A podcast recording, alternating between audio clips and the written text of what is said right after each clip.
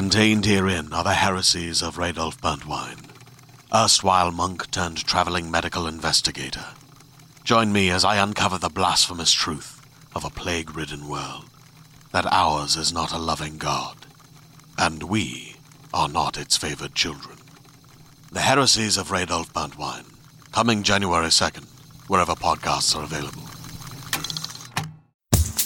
I'm Keegan. And I'm Madigan. And you're listening to Your Angry Neighborhood Feminist. This is a podcast where we explore the world through our own personal feminist perspectives. Sure is. And today we're going to be talking about something that you probably have been inundated with up until this point because I feel like every time I open a news site or I get on a streaming platform, uh, what I'm seeing is everyone kind of revisiting 9 11 because we are coming up on the 20th anniversary. Actually, Yes. what day does this episode come out on? Uh, this will come out on the the 13th? 13th. So Yeah. So we are two days post at the time that this uh, episode comes out. Yes. And we kind of wanted to revisit it in our own way as well.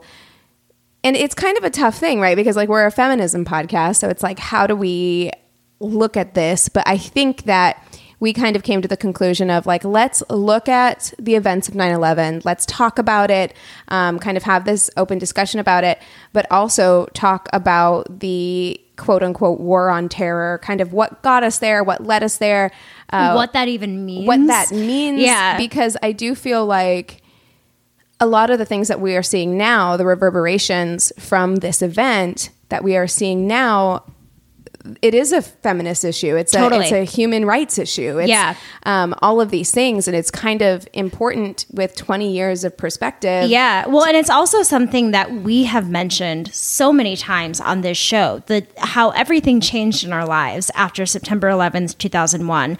And I think having mentioned it so many times on this show, I felt like especially with it being 20 years out, talking about all of those things and talking about how it changed our lives and how it changed the lives of Americans, which I think also is very much a feminist issue, and that there were a lot of negative things that happened. Well, and it was like it was like dominoes, right? Yeah. It was like there's a lot of things that happened that spiraled off from this one event. Exactly. Right? And so like in that way, it's kind of important to take a look at what that means. And I feel like people might think like it's hyperbolic to say that there is a before September Yeah. 11th and an after September 11th if you don't remember what that was like or if you haven't like taken a close look at it in a while or if you're not from the United States that might seem very like a very extreme thing to say Right. but I think for those of us who remember it very clearly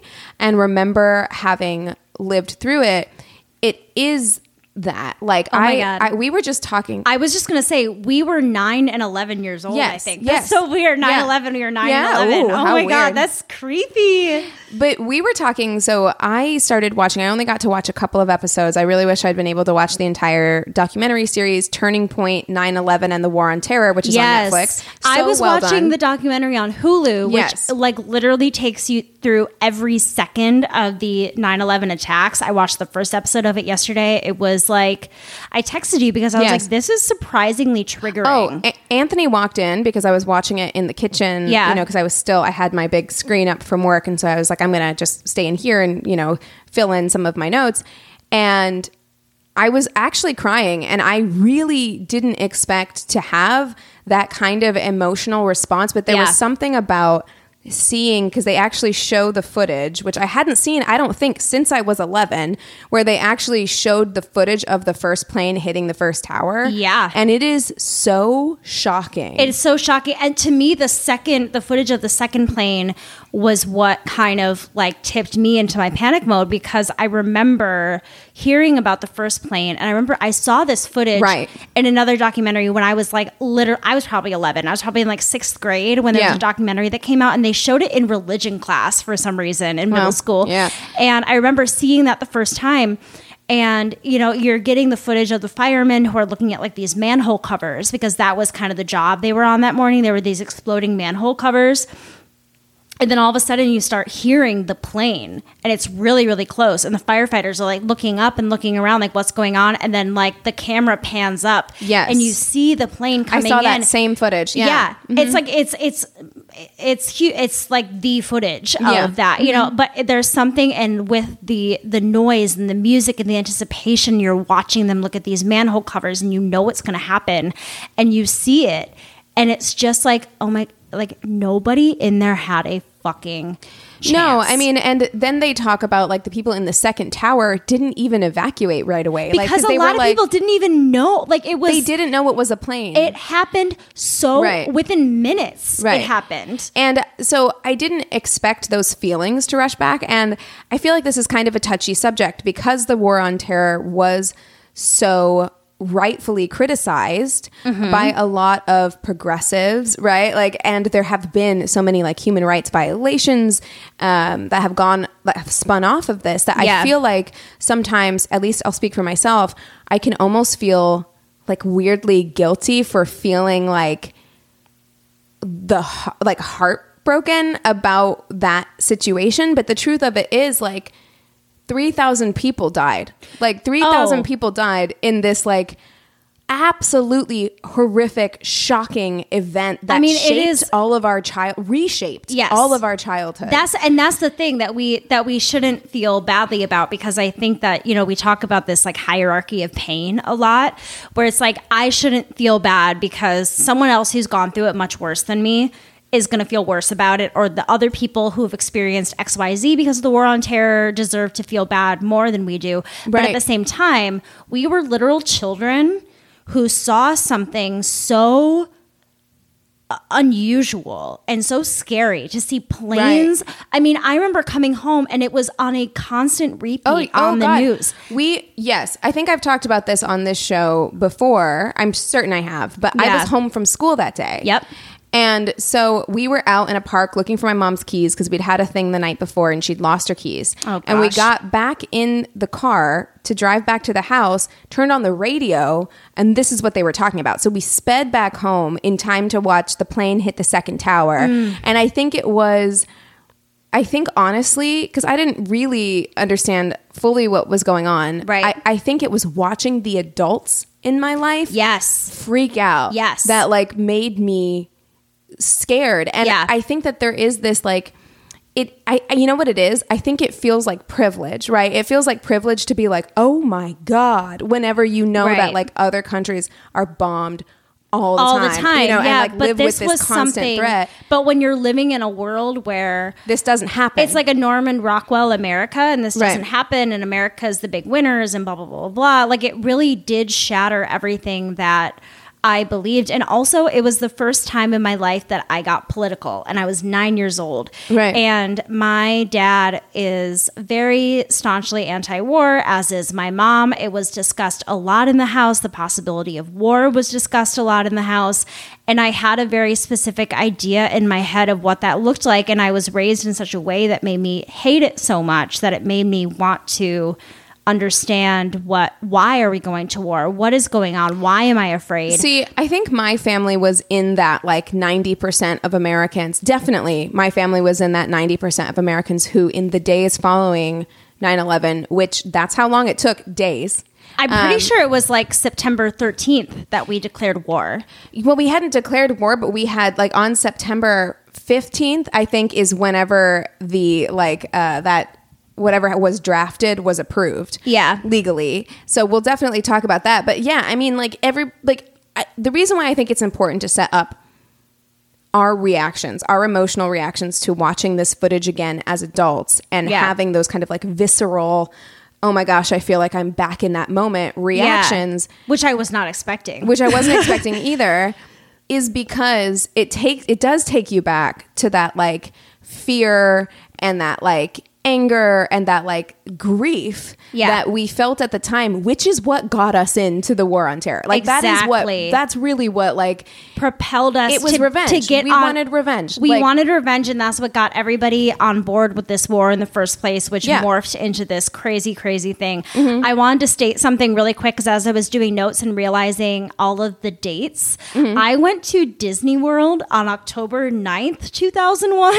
What? Yes. So that was my like golden birthday present for turning nine on July 9th. I got to, you know, in October in the fall, my family and I went I'm to surprised Disney World. that commercial planes were like back up and like doing their thing by yeah. then. I remember so my family and I always would take like the first flight of the morning. So we'd be getting up at like 3 a.m. to call a taxi and get downstairs and be ready to go. Yeah, miss all the And I remember Smart. sitting in the kitchen being like, I don't want to go. I don't want. I don't want to do. it. Like I was so scared to go to the airport, and my parents having to sit me down and be like, "Look, they've got all these new things in place. We're going to be okay." And I was like, "I'm going to Disney World. Like that's a big place too. Like, am I going to be vulnerable because I'm in this like?"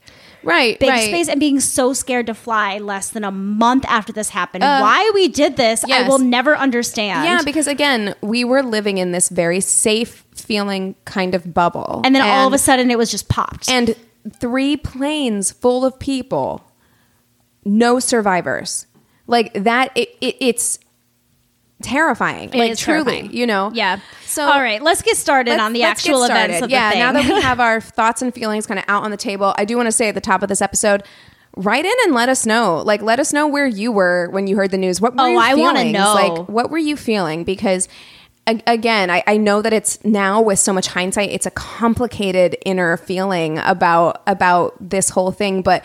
w- Those feelings that you had, or, or maybe do still have, are totally valid, um, and I want to hear about it. So, and they also helped play into our feelings, I think, as the war went on for 20 years. Like, I- Right. I, think I mean- that how we felt on that day is no matter what you were feeling. and regardless politically of where things ended up 3000 people who had families and lives Yep. who didn't know when they woke up that morning that they weren't going to be coming home Yeah. died Yeah. and like we can grieve that Like, yeah, we're these were not grieve that. people living dangerous lives, working dangerous jobs. These were people going to going to work like we would go to work an office building. i you work in a, in office you know like you know it's just It's terrifying. It is. It's scary. Uh, okay. So let's, in order to kind of understand the war on terror, we need to like take it back. So get in your way back machine. We're going to take it back uh, a few. rewind, wind, wind. Yes. Wind, Oh, yes. Wind, Mhm. wind. So this whole thing kind of began uh, when Soviet troops invaded and occupied Afghanistan in 1979. Yes. So, because we were in a Cold War with the Soviet Union at the time, and they had like so fragrantly kind of like gone outside of their borders, the US was like, no, no, no, we cannot have this. Like, Yeah. we can't have them just invading other regions. you know, it's not safe bringing communism to other regions or whatever. Right. So, Ronald Reagan sent the US in to make sure that the Afghan people won against the Soviets. So, he basically created a new wing of the CIA they hired some military people and they were like, we will give you a billion dollars or more if you need more. Make sure the Afghans win this war. Like Yeah. that's basically they were like, make sure that they make sure the Soviets do not win there. Right. So by 1985, 1 million Afghans had been killed in this battle between essentially between the US and Soviets. Like Right. it, was It, it, had nothing to do with them, but it was being fought on their turf. Right, and Yeah. as, but as far as the Afghan people were concerned, it did have to deal with them, do with them because it was like their homeland, right? And so they're right. like, the well, fight didn't have to do with them, but Yeah. they were being brought into it because their people were being killed and it was happening on their land. Right. So. One million Afghans had been killed uh, in essentially a six-year period, Oh, and then one and 1.5 million were wounded, and then millions of others had fled or had been driven out to areas like Iran and Pakistan. Okay. So, to help the Afghan people fight the Soviets, the United States was giving billions of dollars to the Mujahideen. And they were Afghans who rose up on the basis of Islam. So they were like basically resistance fighters, but they were a religious based resistance fighter kind of like organization. Okay. Um, and they rose up to like free their country from Soviet occupation. And they were a militia group Yeah. they considered themselves jihadis, which which means a struggle to fight against the enemies of Islam. So you can kind of see where this is going. The Yeah. United States is funding jihadists at this point because Right. we're trying to fight the Soviets. Yes. So there were several Mujahideen groups at this time, and one of the leaders was a man named Hek Machar, and he was an extremist who was said to have started the practice of throwing acid in women's faces if he deemed them to be immodest. Because Oh my gosh. prior to this, prior to the Soviet occupation. Afghanistan was pretty modern. Like people dressed in modern clothing yes, in the there are 1970s. there are photos that I've seen very recently on like different history Instagram post things that I Mm-hmm. follow where they were showing the differences between you know women in miniskirts in the Right. 70s in Afghanistan versus the women's faces being painted over on the advertisements today. And this is kind of the first inkling you're seeing of that, right? Of like this group is going in and Taking control. And yes, they're fighting the Soviets to try and get their land back, But they're also taking control over the country. they're religious fundamentalists. So it's not just the Soviets they're fighting. They're also they're like we need to adhere to these very strict fundamentalist Islamic beliefs. Right. Right. So America was giving these leaders sometimes hundreds of thousands of dollars a month Wow. to arm themselves and we bought them crates of AK-47s, Mm-hmm. rocket launchers, grenades. By 1988, young men were coming from all over uh, different countries, especially in the region alongside, and they started joining these groups. And Right. they called themselves Al Qaeda. So their leader was a man named Osama bin Laden. You may have heard of him. You may have heard of him. Heard about this guy who, despite having grown up in a, a modern, well-off family, like Yeah. like we just said, you know, it there people were dressing in modern clothing. It's Totally. not how you you think of. Well, and honestly, that was something during this research that was very surprising to me, learning more about Osama bin Laden. Yeah, his family because was he was wearing kicking it in jeans and a polo. You know what I mean? for real, like Yeah. that was not, is the image of his life before we knew who Osama bin Laden was is very different than like the image you have in your head of what he looks like in his terrifying videos that he would Yes. put out. You know, Yeah, but he was radicalized by fundamentalism. Yep. Um, and so he felt the need to join the jihad. In 1989, the U.S. was supplying the Muha- Mujahideen with Stinger missiles, which were designed to take down planes from the ground. So mm. you could stand on the ground with one of these giant missiles and you could take down Soviet planes. right?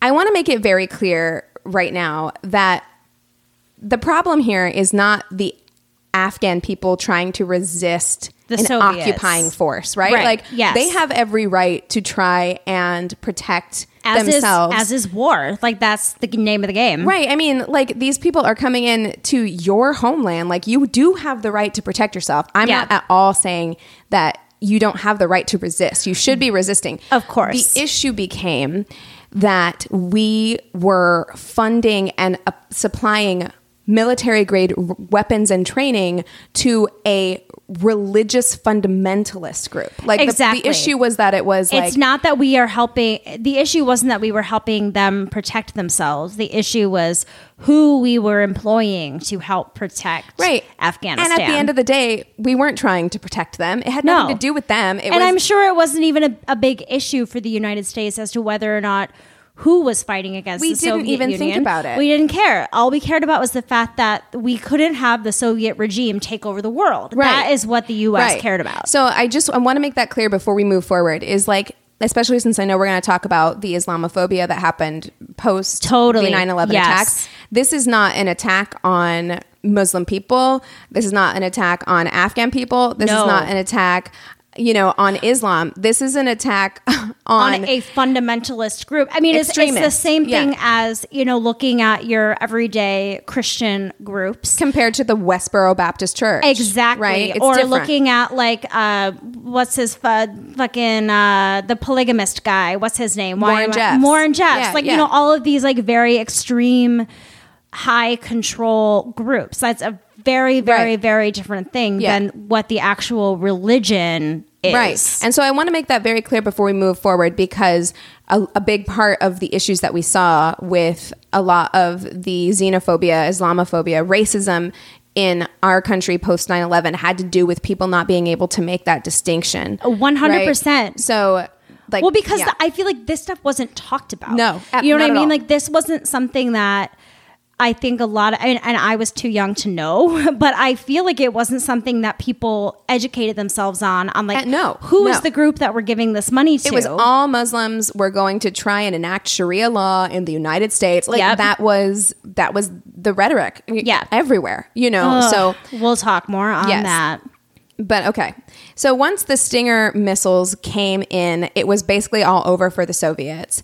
Uh, and by the fall, they had surrendered, and America was basically like, okay, great job, everybody. You did good. They're like, we won, deuces. And they just left, right? Which essentially handed over control of Afghanistan To Al-Qaeda. the newly formed, highly trained, well armed militant groups.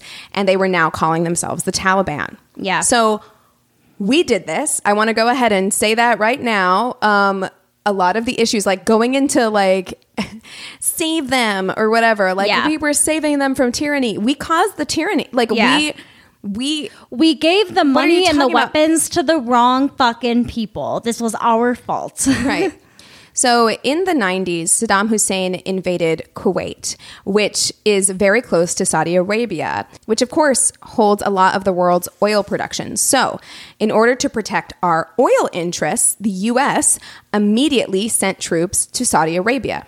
Now, around this time, Osama bin Laden had been trying to convince his followers that the United States was a threat to their way of life. Yeah. And this was hard because the US had armed them, they had helped them defeat the Soviets, right? This was a big win. But I think that, and this is probably what you're about to say, but Osama bin Laden being a fundamentalist leader, Right. It sees Western culture Yes. Mm-hmm. as being immoral and wrong, and so I feel like it was more on a moral playing ground of why we need to.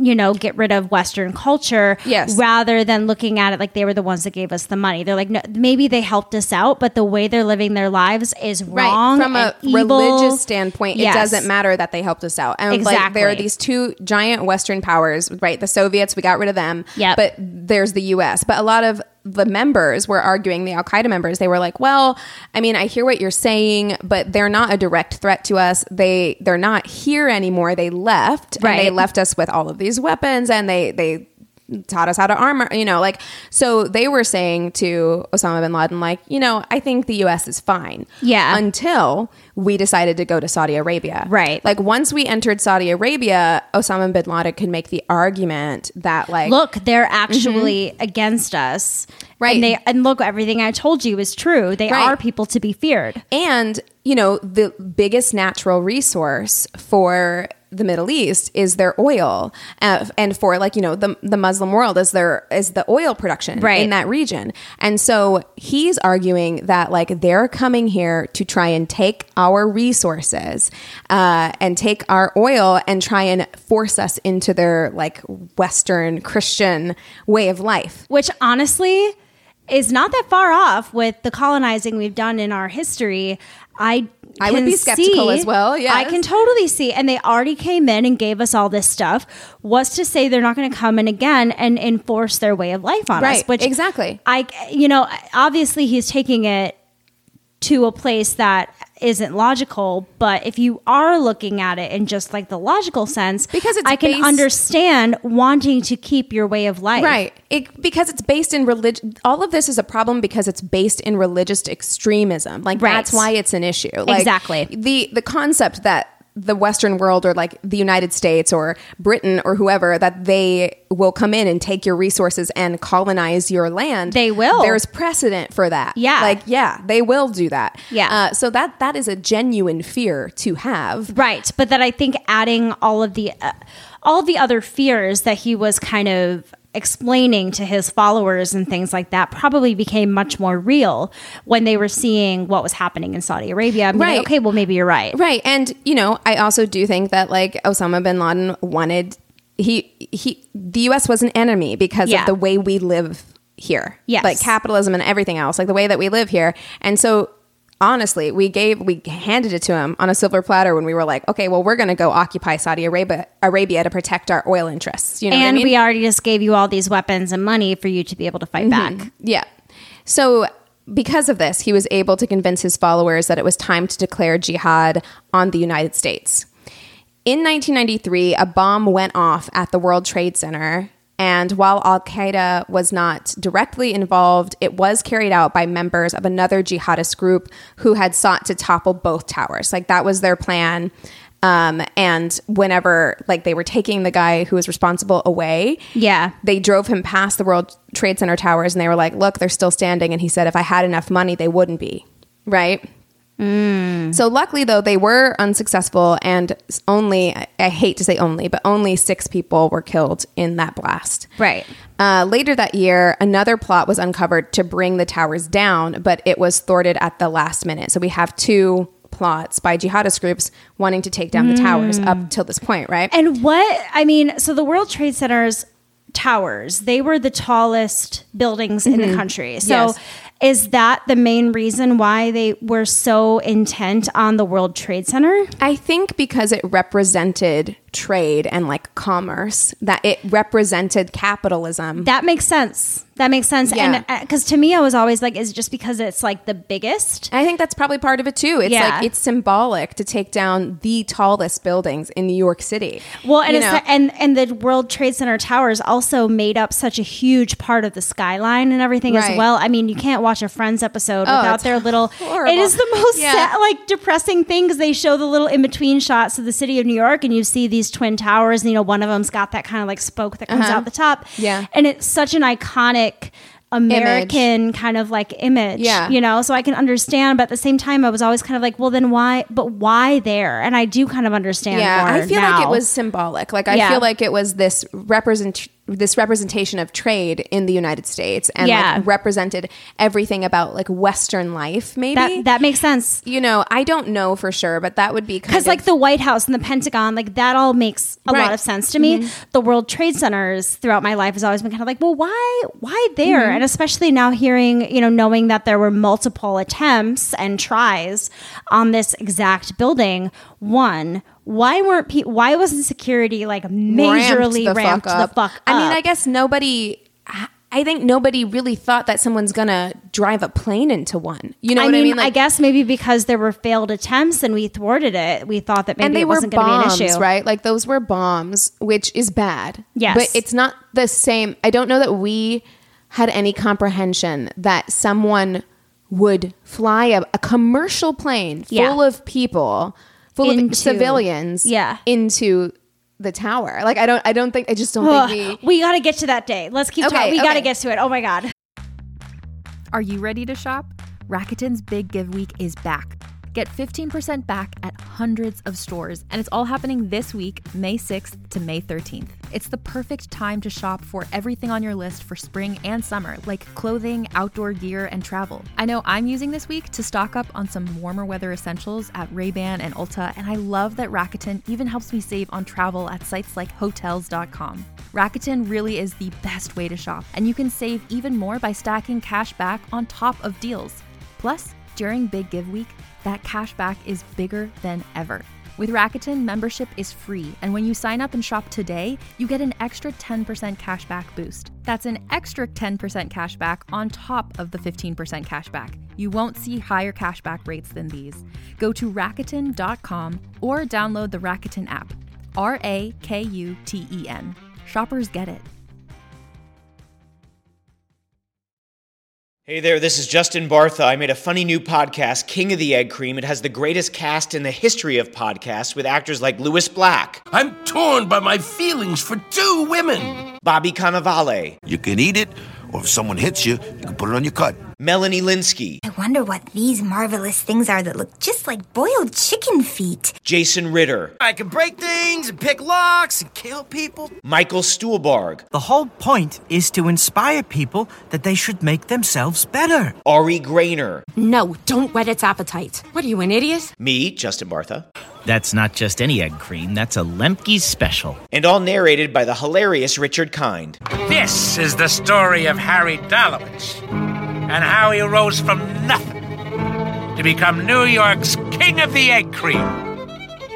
So if you like funny true stories, come listen to King of the Egg Cream, available wherever you get your podcasts.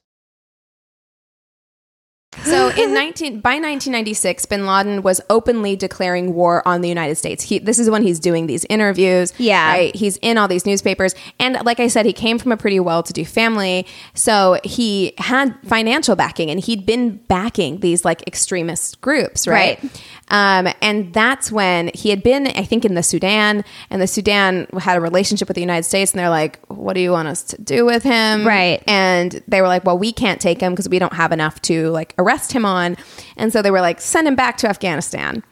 Which was the worst thing that we could have decided to do because it's like send him back to a place where he has a following where we have trained them and given them a bunch of weapons. So we were like, cool, cool. So around this time is when he returned to Afghanistan. And by then, of course, Taliban groups had a hold on this country. Like it in in those years, They between- were in in total control. uh, yeah, in total control. Like, you know, they were there was a civil war essentially and the way it's described in this documentary that i watched like it was peace but it was this draconian like medieval peace where it was just like yeah people weren't killing each other but they weren't killing each other because the taliban would kill you and your whole family you know right, like because you had to stay in line. Right, exactly. It was this religious dictatorship at this point. Right. So, after several attacks on US embassies in the late 90s, he fixed his eyes on a new target. And that target was the World Trade Center towers. Right. So, let's talk about 9 11, shall we? Let's do it. So there were four crashes on September 11th, 2001.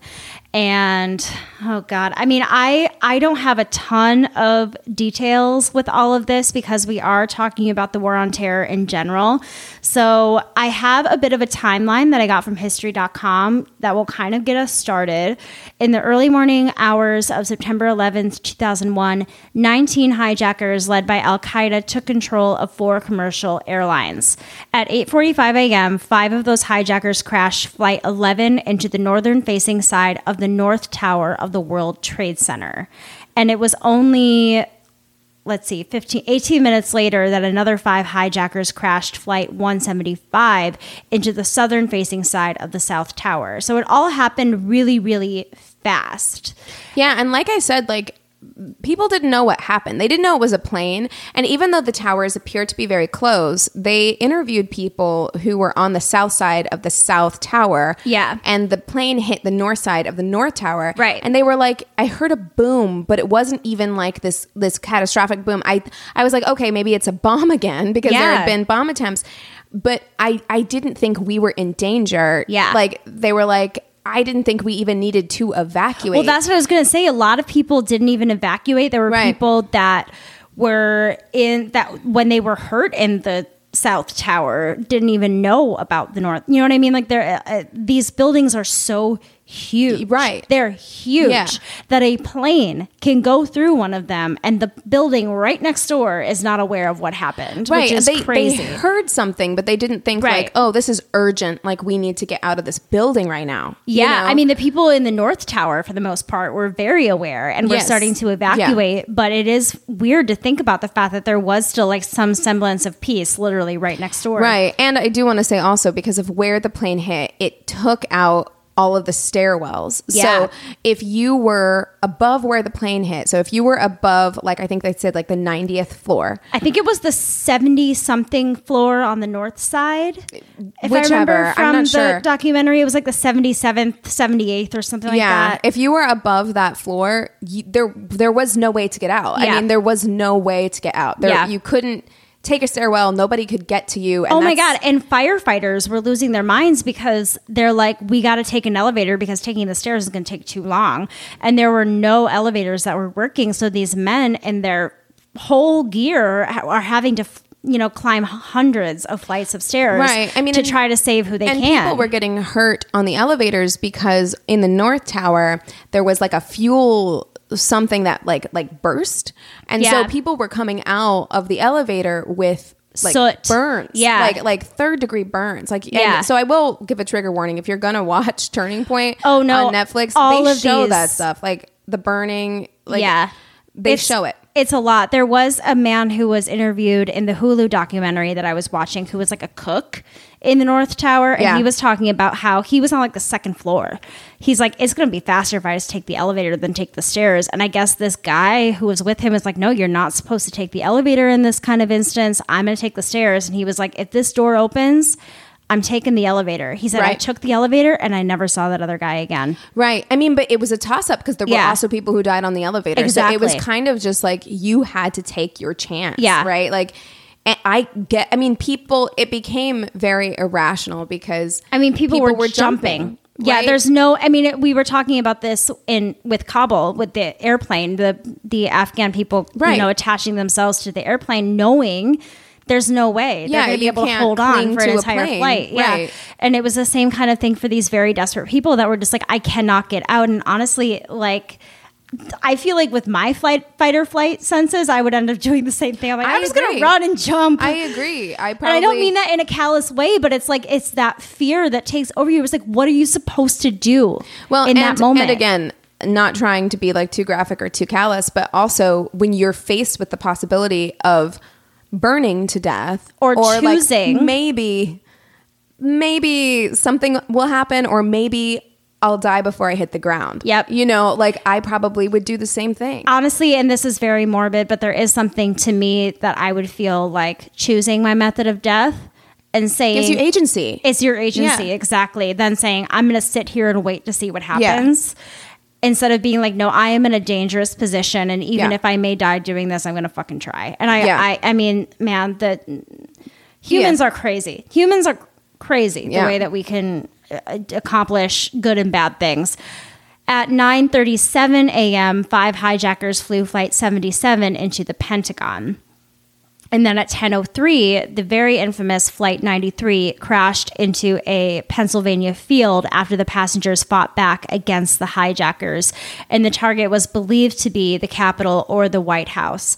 I mean, flight 93 is Yeah. such an incredible story. I was listening to the uh, the phone conversations in the Hulu documentary that I was watching, and it really is. I couldn't believe the calm That is what I think she was too. she was calling like she was a secretary at a dentist's office uh, checking on your appointment like it was so calm she was so there's it- people in the cockpit they're doing this and she was I was think we've been hijacked. It's the it's the most wild thing. but she's saying it even more chill than you Yes. just said it Yeah, exactly. It's it's cr- it's unbelievable to me that she was able to keep that level of calm but they were able to get these 911 calls out and speak to somebody before you know all communication was cut out. And essentially you know the Taliban Al Qaeda came in with um mace and pepper spray and weapons and overtook this plane and went into the cockpit. And these passengers were like we're i mean let's take a vote. They took a vote. They're like we're probably going to die anyways.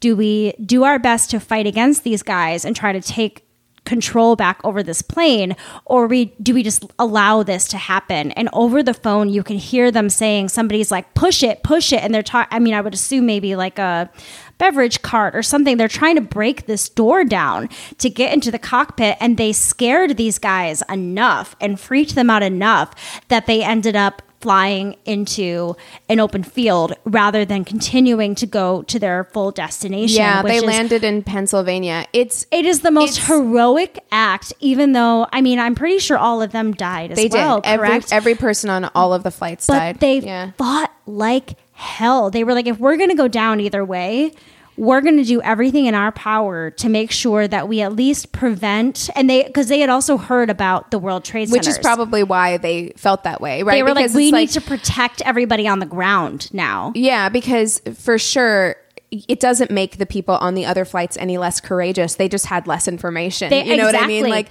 these people had so much this was the last flight they were able to hear from people on the ground what was going on and what happened. So they were able to make a decision that look we're going to die either way. We're going to at least try to save lives of people who are I in the this- building. It makes me emotional because I just had this flashback thinking of those like recordings of like in the days and weeks after 9 11, they on the news because it was like the beginning of the 24 hour news cycle. So Yeah. our TV didn't go off. We all slept in the living room. The TV stayed on. I mean, that's why I'm saying I literally saw the plane crashes a Yeah. hundred times in the first 24 hours because it never stopped. they played the first like couple of nights. They played all of the like I'm gonna cry. Okay, they played all of the voicemails that people Yeah. left their loved ones on the plane. Like when they knew that like They were going we're down. going down. Like I love you. You know, like all of those messages. And I do. I know that this is kind of like off topic, but it is such a beautiful reminder of like in the midst of this like horrific thing, this like ugly, ugly thing, like every call that was made was a call of love. Love. Like there wasn't any like hatred, hatred or, or, malice or it was all like and I do think that that's such a beautiful reminder of like he, what human beings are at our core. you Yeah. know, like what we are like. I know I'm taking it into like a really sappy direction. No, but, I think that that's a really good point, and it's also important to mention because again, these are the things that we were inundated with nonstop for Right. months after this happened. We were hearing every little bit of information that we could because all of it was broadcast. All of it was broadcast, and it was so devastating to hear. And I remember hearing the story of Flight 93 and the heroism of the people on the flight. I mean, George W. Bush made a whole speech, you know, thanking everybody for everything that they did. Yeah. It was a huge, huge moment. In the end, 2,977 people died that day, making it the deadliest attack on U.S. soil in history. And that's why we have that response. Right. Because it was the deadliest attack that has ever occurred where we Right. live. And although we know it happens in other places all the time, that is not something we are used to or accustomed to. We are supposed to be the the big good guys and that, that are protected. especially in the 90s. Like I can't overstate the vibe that America had in the 90s. Like we were coming off of like knocking down the Berlin Wall. Like we Yeah. were like we're the liberators. We're the like we're the winners, right? Like and that we was had our, been the winners. I And mean, that's how we if you felt. look at you know World War One until 9-11, we were the victors and the good guys and the people that came in and saved the day. I mean, even Vietnam, which was incredibly unpopular, Right. right. And like, you can't say we quote unquote won, but there were still a lot of people who argued that, you know, we were doing the right thing or whatever. Like, Right. so the vibe at that time was very patriotic in a way that I don't think Gen Z can understand because it's post 9 11 and everything changed. Yeah. Like in the 90s, you felt lucky to be an American, like genuinely. yeah, I bought a new Old Navy shirt from for the oh, Fourth of July every Oh, a- single year. I had a Stars and Stripes bandana that I wore all the time. You know, like, and again, we can, that's not necessarily a good thing, right? Right. America definitely had a lot of problems prior Yeah. to 9-11 like we did a lot of shitty stuff but we didn't But the- feel it as citizens Right, the camaraderie was different than it is Right. now. Yeah, yeah. So that night, uh, when Bush addressed the nation, he made it clear that we were going to respond with military action. Yep. Uh, and that we were going to go to war. I mean, I don't think that there was a, a doubt in anybody's mind. And again, we were No, and that's what everybody this- wanted, I feel like. we Like, were coming most- off of extreme emotion. Yeah, most of the country was like, fuck yeah. And I mean, even the words he used, like, we're going to take them down, Oh, all this stuff was like, I mean, was criticized very heavily later because, like, what military But it wasn't just him. gonna, it wasn't just him. It was like Hillary Clinton was saying the same shit. Like Yep. it was a pretty bipartisan issue. Everybody was pissed and wanted to go to war except for Frank Haggerty. Frank, Because in my house, it was like I my idea of war, and I think I've said this on the podcast before. I loved Molly, my American Girl doll, and I loved her books. Mm-hmm. And I remember like her talking about like having sugar rations and all this stuff. And I just remember being like, I don't want my candy to go away.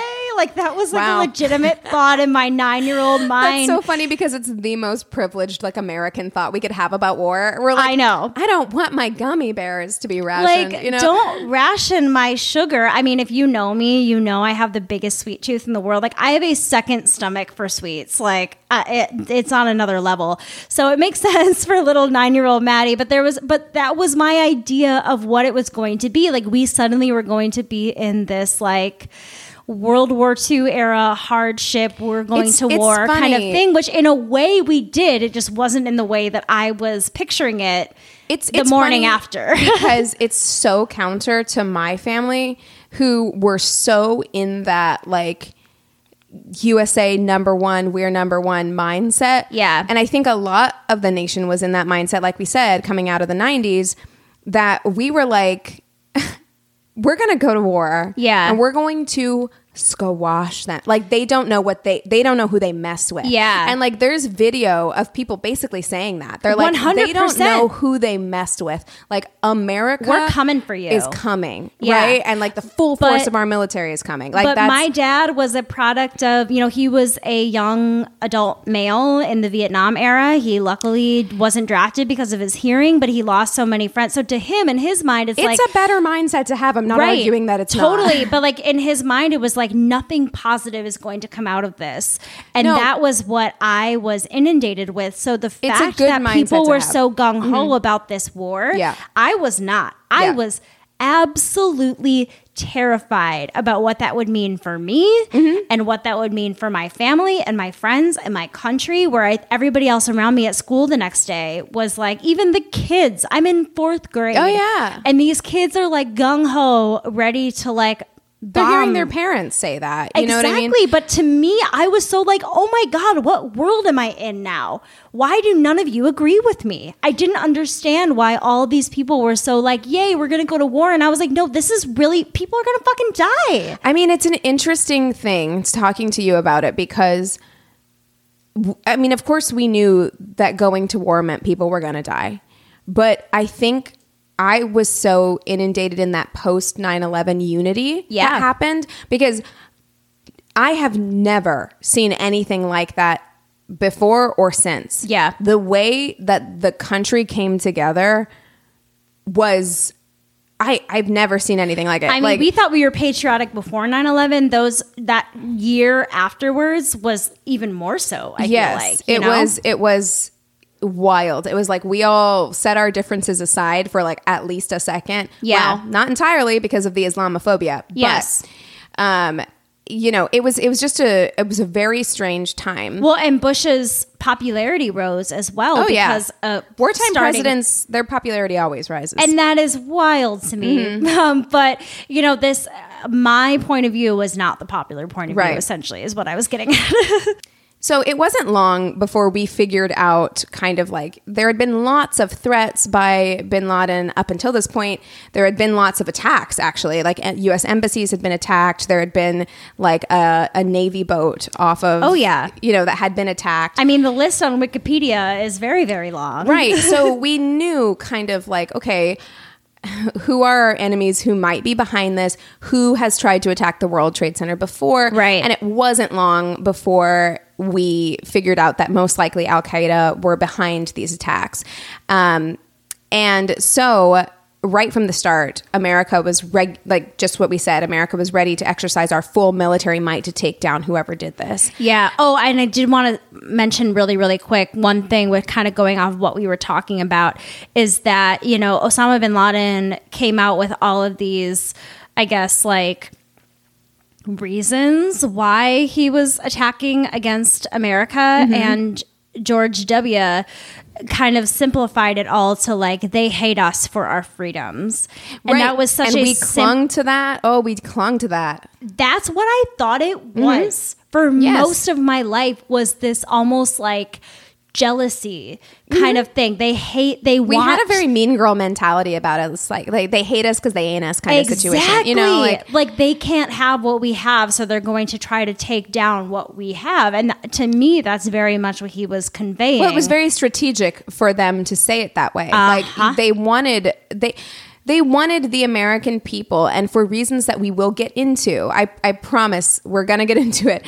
Um, there were reasons that they wanted to make sure that we stayed as angry as possible. Yep. And as unified, like all of that unity that I spoke of, while a beautiful thing in many ways, I feel like was very strategic on the government's part. It was creating a mob mentality. Right. They were like, we need to stay together, united as Americans, uh, and we need to stay really, really mad at all of those people over there. Don't think about where they're from because we're going to talk about the invasion of Iraq, right? Yeah. So they're like, don't think about any of that and whether or not they actually had anything to do with 9 11 because they're all other, right? And all they're, of those people. and they're all together. Right. Like there was the idea that like one was all. One one terrorist attack could be tied to all these different groups, all these different things. It wasn't a war with Oh, Afghanistan. yes. It was a war on, on, terror, terror. which is you know why we wanted to talk about this because you can argue whatever you want about us going into Afghanistan to try and pull bin Laden out,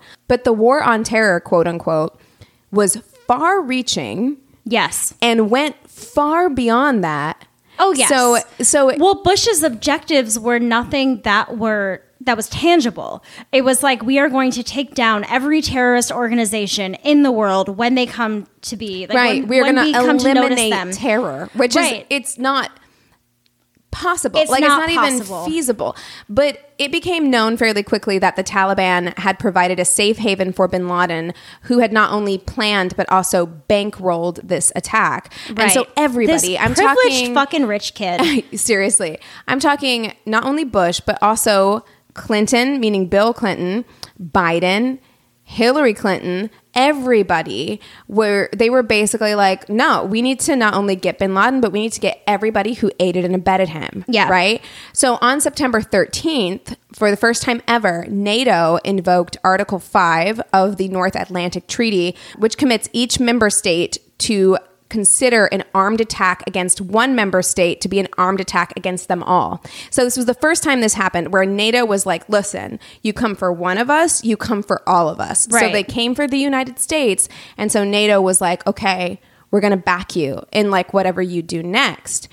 And so the issue was that we had never declared war against a terrorist group before. Like Right. this was not a country, like we said. This was an idea. Yeah. So how do you even do that? Right. And so Bush had his people draft up the authorization for use of military force against terrorists, or AUMF. And it was basically saying that it would authorize the president to use all necessary and appropriate force against those nations, organizations, or persons he determines planned, authorized, committed, or aided the terrorist attacks that occurred on September 11th. So it was incredibly broad. Well, and this was uh, is this something where the president could decide it and didn't have to go through Congress? Right. He wanted Congress because that will continue where like there is because I believe there was something that Obama did as well. I'm not there in my notes yet, but there was something where it was like the president doesn't have to get approval from Congress for certain things when it comes to this right. war. Well, from what I understood, he didn't even have to get approval for this because it was such an extreme situation, but he Right. wanted to. He wanted Congress to sign off on it. So they drafted this thing, um, but the terms of it were so broad that there were talks from politicians kind of on both sides of the aisle who were like, ooh, I don't know. I feel like this is an overreach. I feel like it gives him too much power because it doesn't specify where, when, or how the president is authorized to use force. Right. It simply says against any organization, associated forces, or individuals who are connected in any way. Yeah, I mean, one of the objectives was to reject sponsorship, support, and sanctuary to terrorists, reduce underlying conditions that terrorists seek to exploit. I mean, like there, these are things that are so arbitrary that it does leave a lot of un, uh, like opened a lot of gray area. Yeah, and a lot Yeah. of openings for the president then to, To abuse of- it. to abuse it, and to decide whatever the fuck he wants to do with right. that. You can see very clearly how it could go off the rails, right? Yeah. And there was only one person, and she's just chef's kiss, lovely. Um, there's only one person who voted no on the blanket authorization of use of military force, and that was Congresswoman Barbara Lee. And I'm talking Barbara! one, one person in the Senate or the House. Everybody, again, because of the high emotion, I think Let the women do the work. That is from another podcast that I love, True Crime Obsessed, where they say it all the time. Well- come on, let the women do the work. So she said when she gave her statement, because everyone was getting up there giving their statements about, you know, Democrat, Republican, they were all up there saying, we need to strike back. This is the only language they understand is force. So we need to go in with force, right? Right. And she said, I am convinced that military action will not prevent further acts of terrorism against the United States. Yeah. And she also believed that the way that the AUMF was written, it could potentially put us in a situation where U.S. troops are left in harm's way forever. It's Yeah. like we don't have anything written in here Yeah. About how are we getting them in? How are we getting them out? How are we going to end this? How are we gonna end it? Right. Because it's just- it's we should have listened to Barbara Lee because she literally saw the future. Right. I mean, and I think she did speak up recently with everything that's going I on bet. in Afghanistan so. to, to not say this, but to say, I told you so. You know what I mean? Like, this is why I was the only dissenting voice. Yep. And because she was the only dissenting voice, when she got back to her hotel or her office, already in the time, because that was a live televised event, in the time she got back, hundreds of death threats Yep. calling her treasonous calling her a traitor um, active death threats on her life for saying she didn't want to go forward with this particular Well, agreement But she makes so much fucking sense. No, but you know, there is this like emotional. eye for an eye thing where it's like showing as much force. Like they're mad at us for the force that we've used. You know what I mean? Like this is this is aggravating the situation. but we were all so emotional we were like Uh-huh. i don't Oh, no, totally. i want that motherfucker to pay like that's all we cared about and Uh-huh. it didn't it wasn't rational you know and she's giving interviews now where she's saying like I understood where the emotion was coming from, but you should want more from your ele- your elected Yep. officials should be the ones who who put their emotion aside to think it through, Exactly. Right? and to have a clear plan. and that's what I was trying to do, Right. You know. So on the next day, September 15th, we were actively preparing for war. Yeah. So the president called everybody to Camp David. He's like, "Okay, what is our war strategy? We are going in. Here Yeah. we fucking go, right?" we fucking go, man. Let's And- you ready. Oh, that's how I That's exactly it. the vibe, right? Yeah, it's for like real. extremely masculine energy. Um, on September 20th, Bush addressed the nation and told us that Al Qaeda was behind the terrorist attack. So that's and the I mean, first time. He Yeah. also sent out an ultimatum on September 20th to the Taliban government, along with the Islamic Emirate of Afghanistan, to turn over Osama bin Laden and Al Qaeda leaders operating in the country or face attack.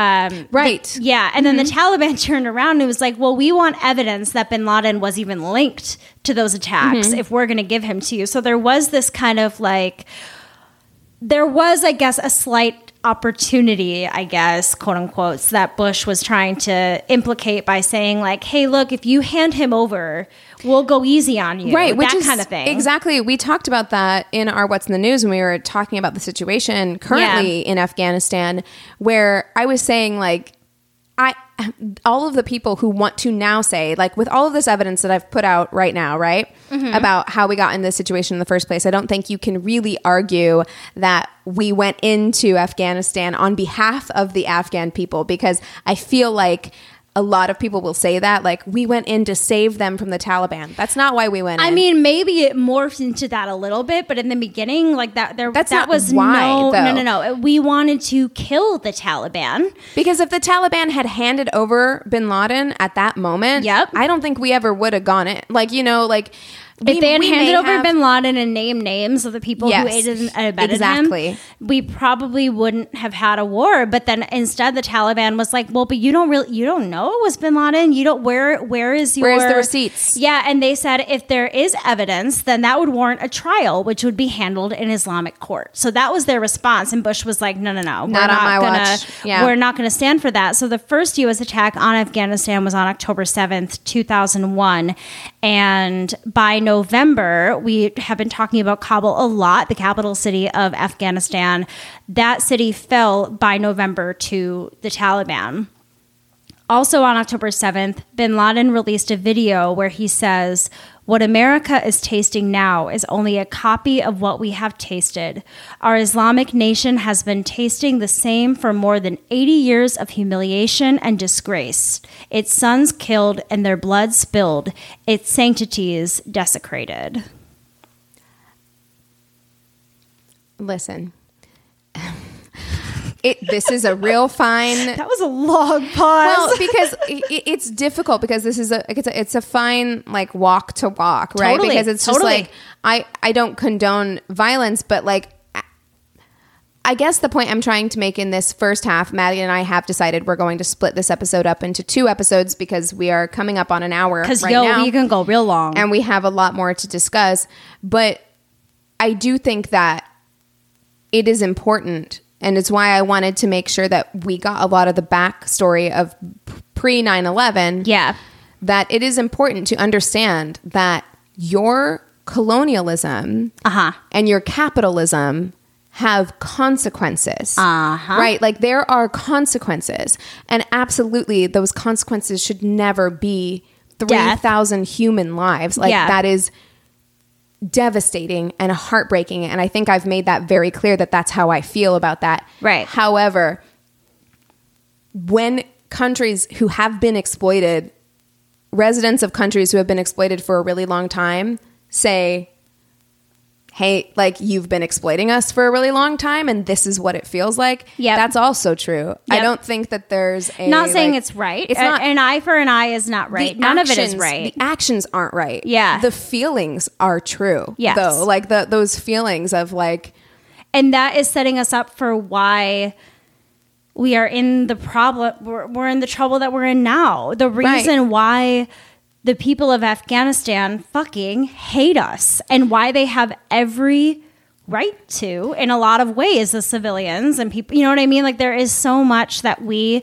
have done to them just like there is so much that they have done to us Right. Yeah. I mean, I think trying to have the moral high ground because of one situation, which is a devastating 9 11 was a horrifying moment, you know, that has, uh, of course, all these re- like repercussions and reverberations. and when you have emotions tied to that Right, of course. But to say that like we are morally superior because you did this thing to us Exactly. isn't, isn't fair. Well, and to say that you're morally superior and then going and killing a bunch of people is an oxymoron. Like that doesn't make any sense. Right. I mean, I know? just think that it's important. It doesn't make the acts right. Of course, I'm not like siding with Osama bin Laden. No, no, no, but I- am just but- saying it. It it is so vital that we have context. Well, you have to understand both sides of a story in order to see a full picture. Yeah. I mean, And terrorism is that- terrorism. But yes, Right. If we're talking about the actual acts of the day of 9 11, there isn't a lot of, I mean, it's very black and white, Yeah. what's good and bad.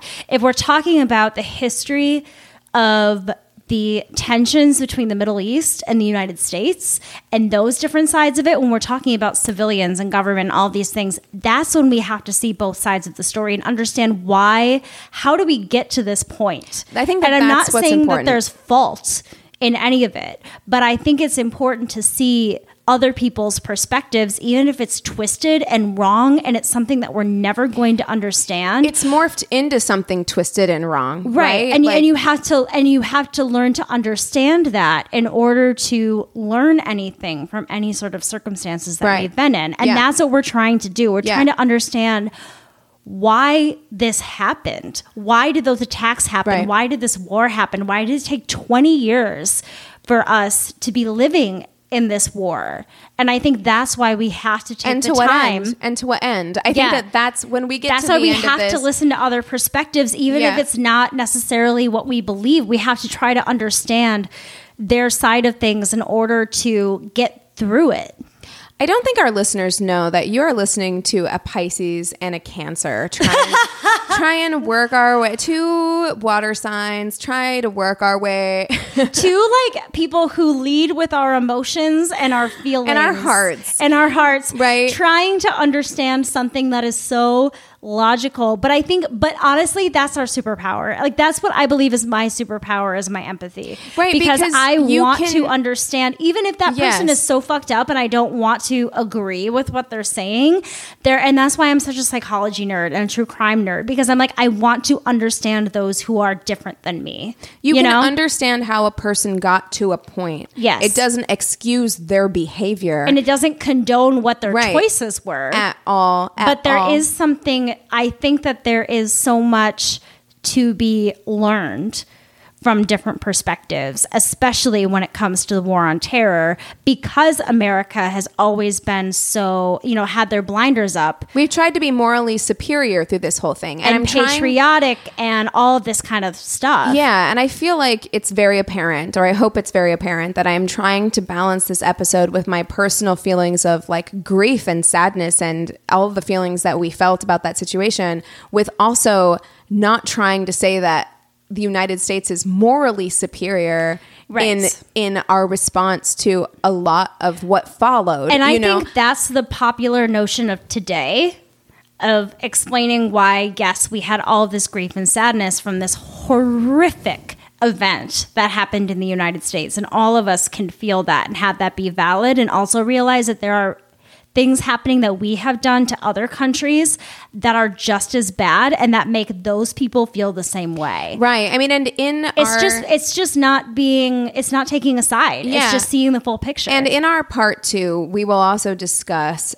you know, how our grief and our sadness and our anger was immediately exploited. Like Yes. it was, and that should piss you off. Yes. Like that, this thing that we had a legitimate reason to be like heartbroken Afraid, about yeah. and afraid of was exploited by our government right away. Yeah. Like right like day of there were people in the Oh, yeah. Bush administration who were like how can we Oh. spin this to get more oil, you know, like well, I was always told too by my dad that the first Bush always wanted a war, and now the second Bush was able to give his daddy everything he ever wanted and that notoriety and all this kind of stuff. Where it's like, it's not that, you know, it was like this perfect storm occurred while W was president that made him take advantage for his own political gain.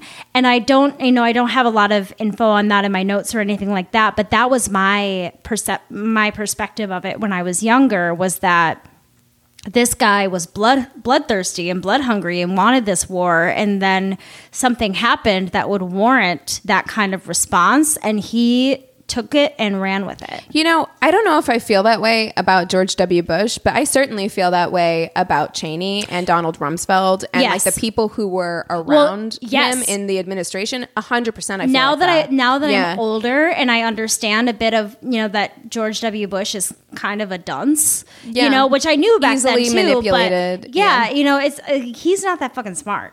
But I also know that he is surrounded by people that were very very smart, and he was also very very very heavily influenced by his father yeah. who was a big war guy, you know. So there's also those like personal and political motives that were going on in our president's mind that led him to manipulate a lot of us. Yeah, I mean, I don't think we've ever stopped in the middle of an episode and decided to split it into two. Um, but as, as you can see, there's it's so there's so much here. Yeah. There's so much here, and even the notes that I have, which we haven't even gotten into like half of them, are not everything. Oh, we're still like within the week of 9-11 right now. We got a lot to go. there's because there is so much and it is so complicated like maybe not complicated but it's just like there are so many levels it's dense. to All it. of it is very, very dense, and I knew that when taking my notes. I'm like, this is going to go so many different ways. But I'm, I'm really glad that we're going to make this a two-parter because I think that it would be doing a disservice to rush. yeah what we're yeah. talking about. so the second half we'll be talking more about like the war on terror itself being in it and also a lot of the criticisms that came of it also Yep. spinning off into the war in iraq which Yep. was like a whole beast in itself Yep. so we'll There's- discuss those things in part two but there is a lot still to come, and I think that definitely discussing about also how our lives drastically changed and, how a lot of our, you know, homeland security became Yeah. a thing, all of this stuff, TSA became Mm-hmm. a thing. You know, there are so many things that we still have to cover. So hopefully all of you enjoyed this episode enough to tune in next week for our part two, where we will be discussing more about the war on terror in specifics. But like Keegan said earlier in the episode, we really, I would love to hear people's where was I when 9-11 happened stories. Yeah, what what were my feelings about Yeah. it? What are my feelings now? Because it does change. Yeah. Like, you know. Where so you were searching for your mom's keys, you said? yeah, so And why weren't you at school? I had pink eye. Oh my Yeah. gosh. I had pink eye. I was in sixth grade. I had pink eye. I the night before there was like an event in the park. I don't. I think Uh-huh. it was it was something where they were it was some kind of community event. Right. And so we were there. And then the next morning, we lived not far from the park. It was a small town in Yeah. Missouri, and so we lived like just down the road. And my mom was like, "Oh, I forgot my keys. You're not going to school because you're sick. Do you want to come with me to help me look for the keys?" So I was like, "Yes." we went we were looking for them in the grass we found them we were going we went back in the car we turned on the car and they were talking about it like it was because every it didn't matter what station you were listening to Everywhere. every every Yeah. radio station Every TV station changed- everywhere, yeah. yeah they changed whatever they were playing to talk about what was going on and so my mom like I, I- didn't understand it. I was like i don't know what the world trade centers are. Yeah. like i didn't understand it but my mom i could tell like something was wrong. So Yeah. she drove like she sped back which again was like half a mile down the road like not far. We got inside. My aunt already had the tv on. So mom is there. She's got her hands over her face. Yeah. they're freaking out. Yeah. And that's when we see the second plane hit the second tower. Wow. And it was like, I didn't know, I didn't understand the significance, but I knew No. that because, Of their reactions. and yes, that, Yeah. like, and it was on every station, and like, I So don't you knew think whatever I went. it was, it was big. I don't think I went to work the next day either. you didn't Or go to work. the next day. Work, school. I I was in prayer circle. Uh, we started every morning with a circle. We turned the lights down and we lit like flameless candles, and it was like a very like peaceful way to start the morning. And so you know it's dark, and we're all you know in Mrs. Johnson's fourth grade class praying, and our principal, Mrs. Schmidt, comes to the door and pulls Mrs. Johnson out and talks to her, and she comes in, and I don't remember what she said, but I remember the way that I perceived it was that it was a plane crash and that a lot of people died. And in my head, but like I again, on the adults' faces, I could see that something was seriously wrong, but in my head I'm like, yes, this is very sad. And a lot of people died in this plane crash, but what's what's more? Why is everybody freaking out so right. much? I mean, I kind of felt the same way because we had just come off of Aaliyah. Right. Like, and that, that had happened when I was in school as well. And they actually pl- showed it on like the in school news. Did right, That we, that we had every Oh, I was too young for that. Yeah. And they, they were telling us about like Aaliyah's plane crashing and all of them dying. And so Yeah. like, it was coming kind of coming off of that. And that was the level of tragedy I was used to. I wasn't used to it on this same. scale. Right. So to me, I was like, yes, this is very sad. There was a plane crash and whatever. But my mom was already working as a lunch lady at my school at that point, and I remember talking to her because I would always like go into the actual kitchen and like hang out and whatever with my mom, and her kind of explaining it to me a bit more. But it wasn't until I got home and I just remember like putting my chin on my mom's shoulder and we had this like tiny, like four inch TV. Like it was the tiniest TV ever. And watching the footage over and over again, just kind of looking over her shoulder while she's doing her like beadwork and stuff. And having that be the moment where it sunk into me that this wasn't a plane crash. Like this was Bigger. scary and bigger Yeah. and real Yeah. and and that was and that's the image in my head of just like I can feel my chin on her shoulder and watching those things and just being like every moment of safe like every bit of safety that I felt just kind of fell away and from it, me. it was the nation's reaction to it as well, where Yeah. like you're watching by the evening, you know, you're watching New Yorkers gather and they're singing songs together and lighting candles, and Yeah. you're, you're watching the the missing posters go up all across New York City, and you're watching it's starting to sink in the that president this is give an address, and Yeah. you're like, oh. something enormous and like life altering has happened. Yeah, today. I mean, luckily, I, w- I was not. I think I probably went and turned on cartoons at some point during the night. You know, I was nine, so I wasn't like, let me watch all this news same. know everything I mean, that's we going slept, on. We slept in the living room, but at some point, us kids were kind of like, okay, like yeah, you know, I definitely went on with my day and my life, but just, I mean, that was all we talked about Yeah. for a very long time. And especially having uh, a dad that was so political and outspoken liberally. I became very aware very, very fast of what all of that meant. But the night of, it was a lot of just those that imagery Yeah. and a lot, a lot of fear. So Yeah. I would love to hear the stories of what all of your experiences were. I know we have a lot of very young listeners, but for those of you who are alive during this, if you'd well, like to. let me know what it's like hearing it secondhand because I have no idea. Oh, like, for real. what is it like hearing these stories through other people? If What you is it like around? You know, thinking that the TSA wasn't a thing at one point? Right. That you could walk someone all the way up to the gate. back in my day, you could walk somebody right up to the gate and give them a hug before they got on and wave away as they fly off into their destination. Yeah, fucking wild shit. So if there's any, if you have any thoughts and feelings, let's just say that any thoughts and feelings, send it to us. We'll read them on a news episode. We're going to talk about it. This is something that obviously is very near and dear to both of our hearts and we care a lot about. So again. Thank you so much for listening to part one. I think this is the first time we're splitting this shit into a two-parter, so we're hitting a new era here. Um, yeah, so I'm going to do my regular spiel now. How do I start it? If there, oh, if you do want to send us in your thoughts and feelings, go ahead and email us at neighborhoodfeminist at gmail.com or direct message us on Instagram at Angry Neighborhood Feminist. We have a Facebook group and business page. You can go to the business page and rate and review us, and then go to the group page and chat with your fellow listeners who are all so wonderful. And we would also really, really greatly appreciate it if you haven't done so already. Please leave us a five star review on Apple Podcasts. It is the best way for you to show us your love and support, and we really do appreciate it so much. All right, that's all we have today. With all of that being said, we encourage you to, To rage on. Bye.